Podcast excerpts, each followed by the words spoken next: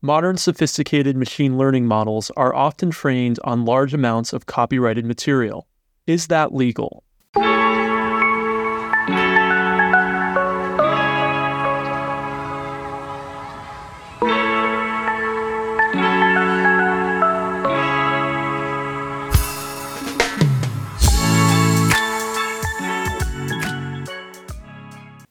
Welcome to Kopec Explains Software, the podcast where we make computing intelligible. In this episode, we're going to discuss a matter that crosses the lines between the legal and the technical. Sophisticated machine learning models, like large language models, otherwise known as LLMs, have made a huge splash in the last few years. Oftentimes, they're trained on large amounts of copyrighted material. For example, the large language model behind ChatGPT is trained on many copyrighted books. In this episode, we're going to discuss the legal theory that makes that possible. Or is it? Should it be possible? That's open for debate. We'll discuss both sides today. So, we're going to assume that listeners have a familiarity with what copyright is. Copyright is a type of intellectual property that protects creative works.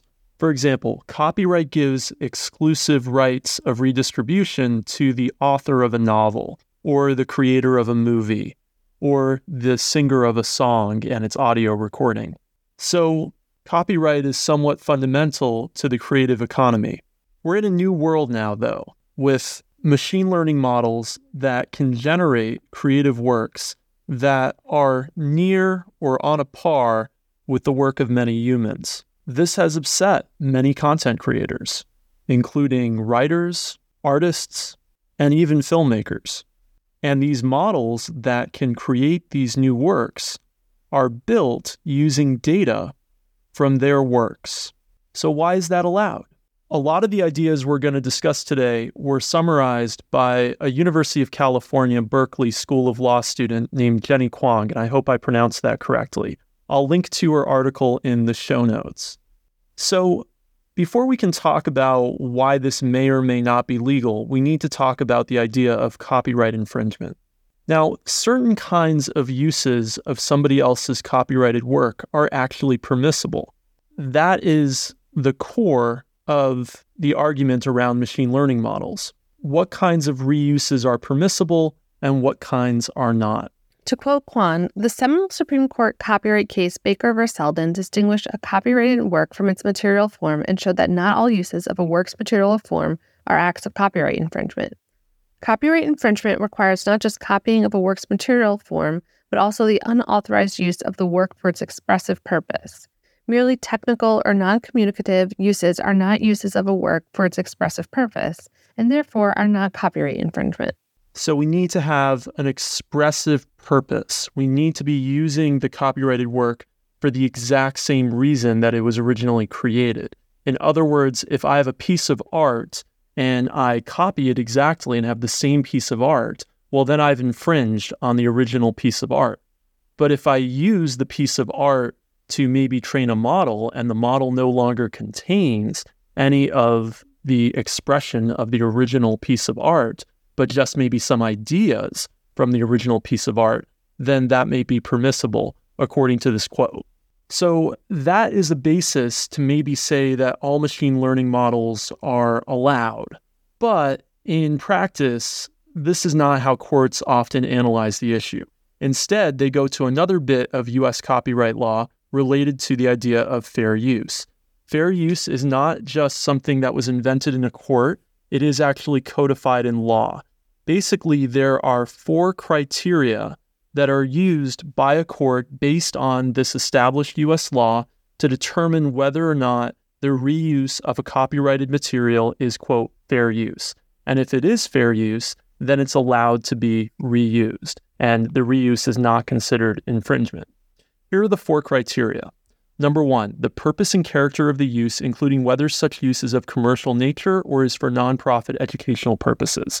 Number two, the nature of the copyrighted work. Number three, the amount and substantiality of the portion used in relation to the copyrighted work as a whole. And number four, the effect of the use upon the potential market for or value of the copyrighted work.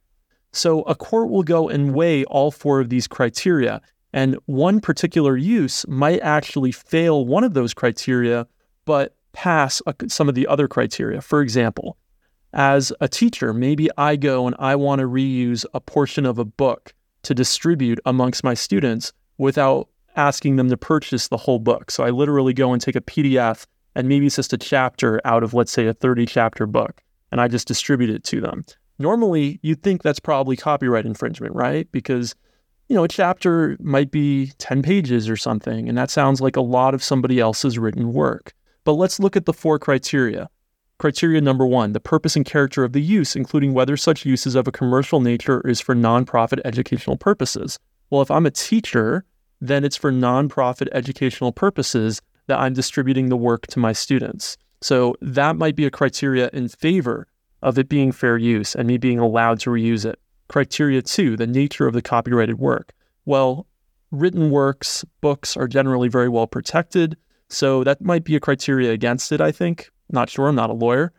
And by the way, everything we say in this episode, please take with a grain of salt. We are not lawyers and this is not legal advice. Criteria three, the amount and substantiality of the portion used in relation to the copyrighted work as a whole.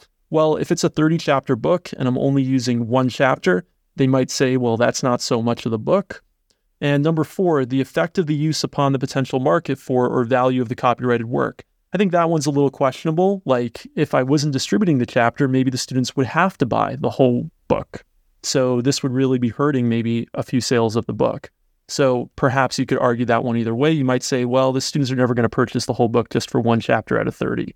So, I, th- I think you can make arguments both ways. But anyway, a court would go and weigh these four criteria to determine whether or not my use of that chapter was infringement or is it fair use?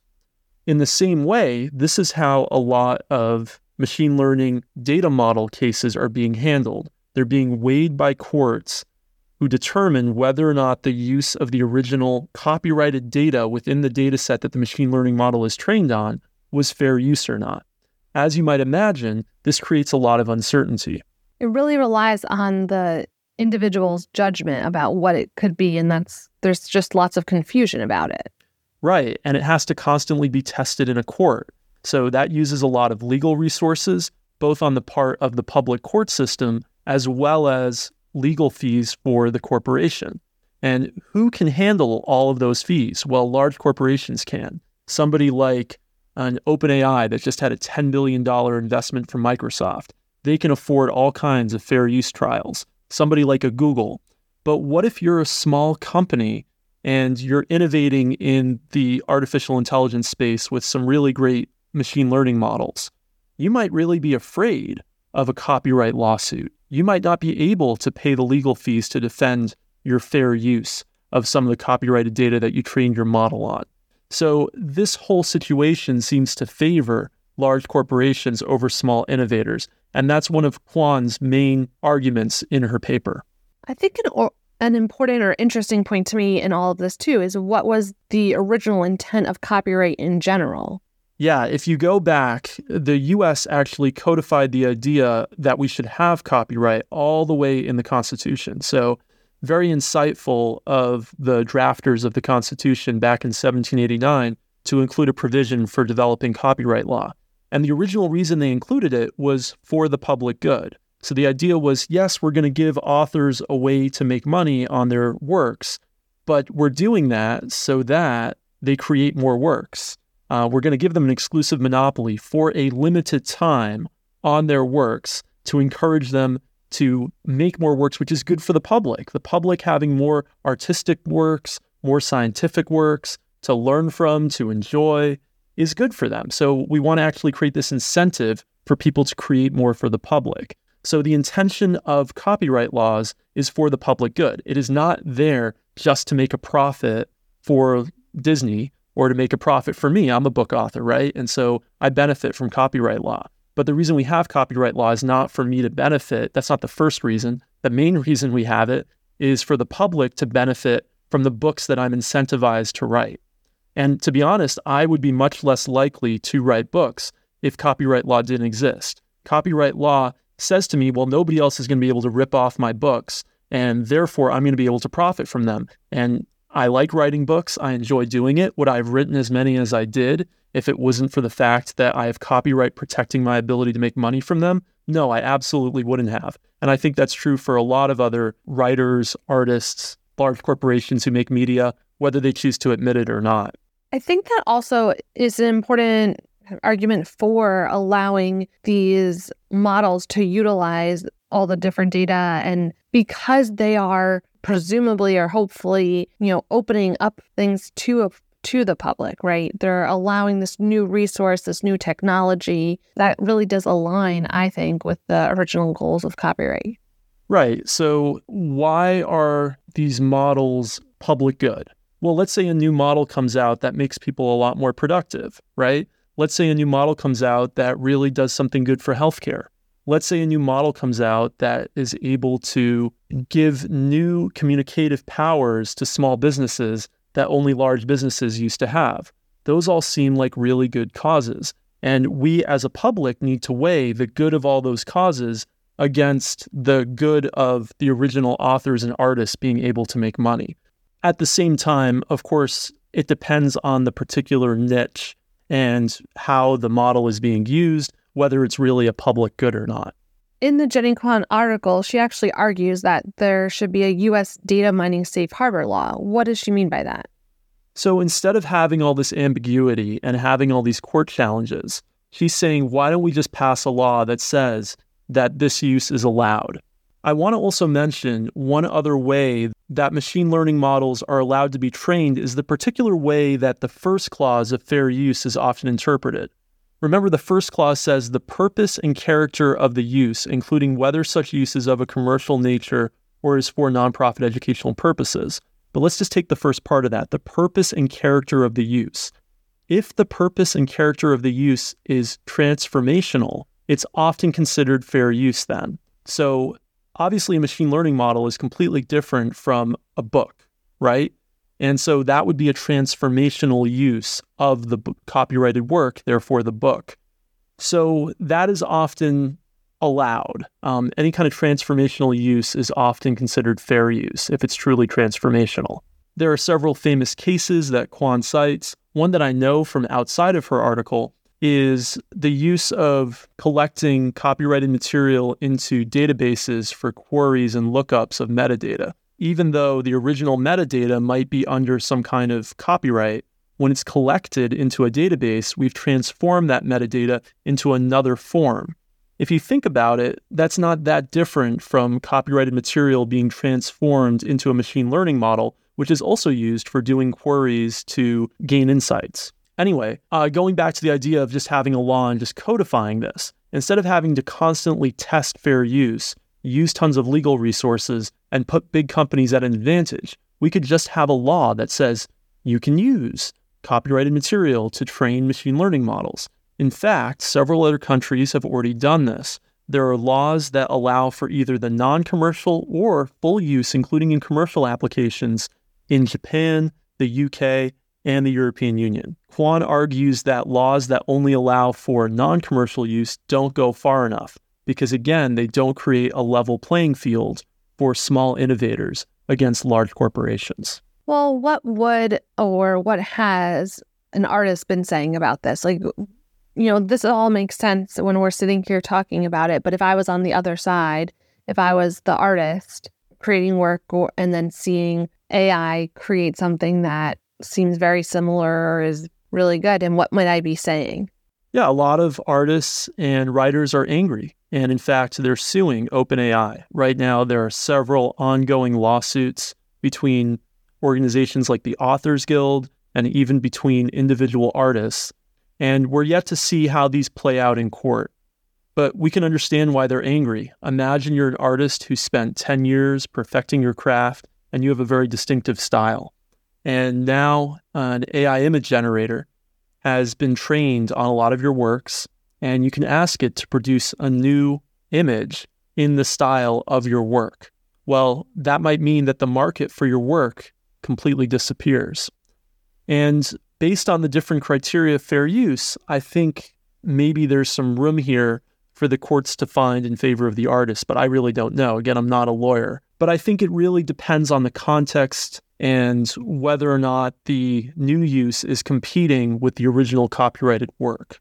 Um, that is the fourth criteria of fair use, the effect of the use upon the potential market for or value of the copyrighted work.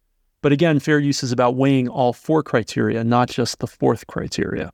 And the Jenny Quang article really focuses on the training, the the way that these models are are learning and how they're accessing or needing so much information. That's what the lawsuit our lawsuits are have been also really focusing on. Is that correct? Well, Quang in her article specifically says that she doesn't want what she's writing to be applied to the type of generative AI that we were just mentioning these court cases about. So things like DALL-E 3 or ChatGPT, um, where we're actually creating new creative works. So, of course, there's been machine learning models around for a long time, and machine learning models are used for things beyond just LLMs and diffusion models that create images. So, we might need to have a distinction between those that are creating competing works to existing copyrighted works and those that are be, being used for totally different purposes. And it's up to the courts. We'll see mm-hmm. where the courts land. One thing that there already is precedent for relating to these type of generative AI models and copyright law is the idea that non-human created works cannot be copyrighted. For example, there's a famous case where a monkey, believe it or not, pressed the shutter button on a camera, and that picture was ruled by a court to not be copyrightable because the monkey is non human. So there has to be some kind of human input that goes into a copyrighted work. Is giving a prompt to DALL-E 3 or ChatGPT enough human input? There already has been a ruling by a judge that said that um, machine learning generated art is not copyrightable. Now, will that hold up as it goes through more layers of the court system? I don't know, but there certainly seems to be precedent for that. So it's possible that these machine learning generated works of art may not be protectable. So, to answer our overall question, how is it legal that machine learning models are trained on copyrighted works? The answer is twofold right now. One is the idea that the use of them is functional rather than expressive. And secondly, that the use of them is fair use, according to the fair use doctrine enshrined in US law. But courts are having to make a decision on a case by case basis right now. And it seems it would probably be a lot more efficient to just have a generalized law that established a doctrine about machine learning training of copyrighted works this is one of the challenges with you know new technologies. The courts are always kind of playing catch up as things get introduced, and we have to adapt and apply our laws and understand them in a whole new way. Absolutely. And I think that maybe there should be a distinction, this is my personal opinion, between machine learning models that generate competing works to the original copyrighted works and machine learning models that are so transformational that they're really unrelated in their output to what the original works were like. I agree with that. We'll see where this lands as the court cases progress, and Congress hopefully considers this as well. And again, I just want to say that we're not lawyers, and but we do recommend the article by Jenny Quang, which we link to in the show notes if you want to find out more about this topic. Thanks for listening to us this week. Rebecca, how can people get in touch with us on X? We're at Kopec Explains, K O P E C E X P L A I N S. Thanks for listening. Hope you have a great holiday, and we'll see you in a couple weeks. Bye.